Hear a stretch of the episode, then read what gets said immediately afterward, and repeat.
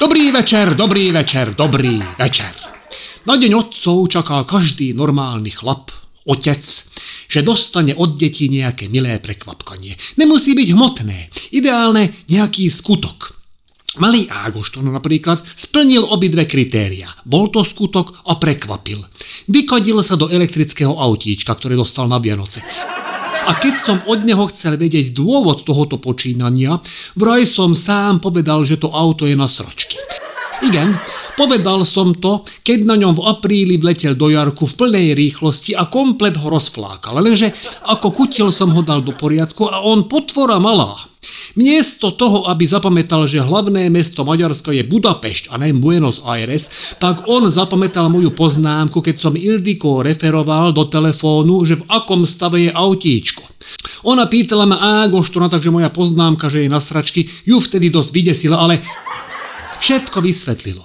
Takže darček od k môjmu sviatku bol vyriešený. Čakal som, čo vymyslí moja manželka. Okrem slubu, že mi navarí, čo teda tiež splňalo obidve kritéria darčeka, lebo to, čo ona navarí, to prekvapí vždy. Najviac je prekvapený žalúdok, slezina, pečeň, potom čreva a potom ešte doktori, ktorí neveria, že som to prežil. Minule jej pýtam, Serelmen, potrebujem vedieť, čo všetko bolo v tom hlivovom perkelte, čo si varila a ona, že to je tajomstvo, lacikám. A ja, že ser na tajomstvo som na áre a doktor to potrebuje vedieť, aby mohol nastaviť liečbu. Tak teda okrem jedla prislúbila, aj niečo ďalšie. Obával som, že to bude mať sexuálny podtón a tak som navrhol, že ak už to musí byť, tak radšej prehoďme poradie a najprv sa vybláznime v spálni a ja sa potom v sviatočnom obede alebo večeri vybláznim na hajzle.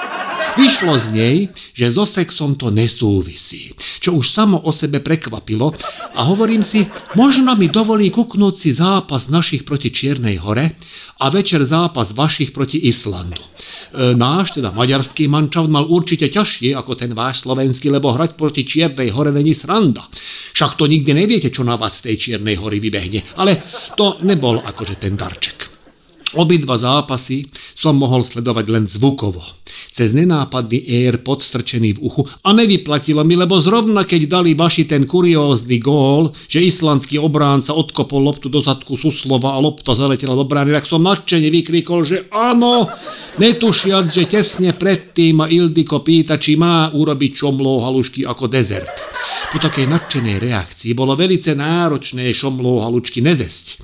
Neviem, ako by som to popísal, ono to, ono to bolo v takom pohári, tú zmes narvala do horčičákov, lebo vraj to videla v nejakej Nobel reštaurácii, netuším, že s kým tam bola so mnou určite, nen tak radšej som ani nechcel vedieť, že s kým. No proste to, čo postavila predo mňa, Mal som ozaj chuť to odložiť a poslať tvorcom seriálu Stranger Things, že či by moju manželku nechceli ako výtvarníčku na špeciálne efekty, ktorá sa špecializuje na sliz vytekajúci z mimodimenziálnych tvorov.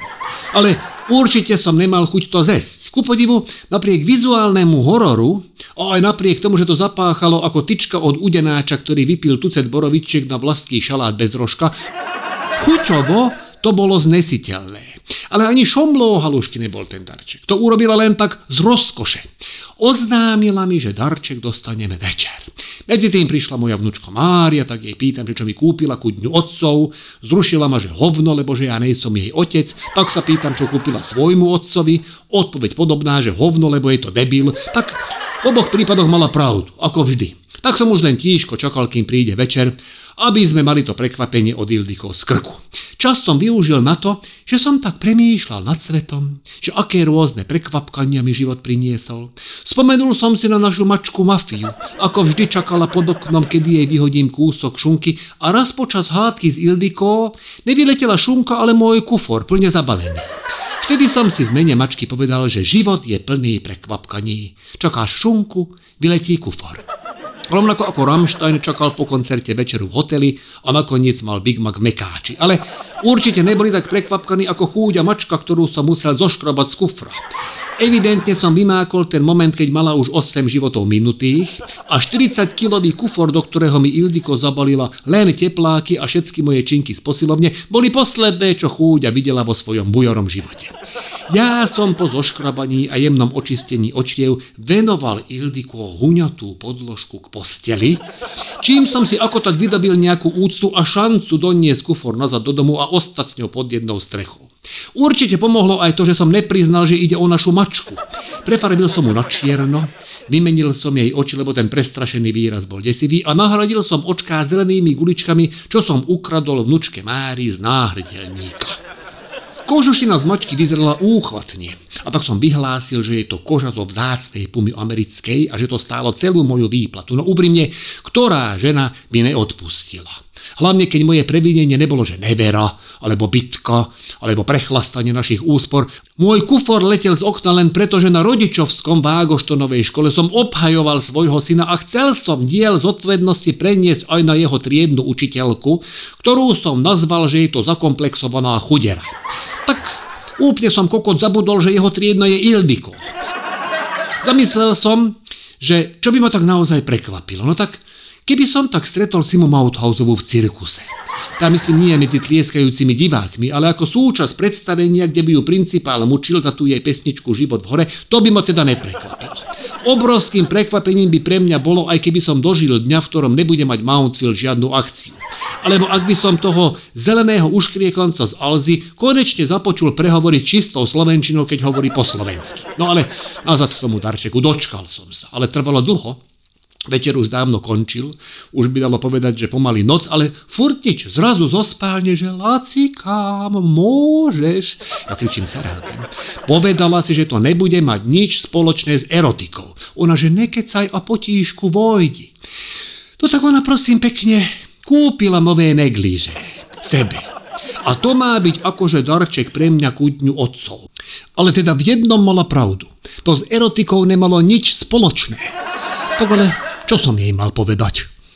Dojebať ju zajedlo to už zvyklo, ale nemôžem jej povedať, že vyzerá ako kubistický obraz od neznámeho autora, ktorý neznámy aj ostane, lebo nemá vôbec žiadny talent. Povedal som, že páni, zavrel som oči, Vybavil som si Sandru Bulldog v plavkách, ale kurva už ani to ako nezaberá v poslednom čase. Horko ťažko som dopracoval k nejakej 80% erekciou a prebehlo útrpné ťuťu muťu.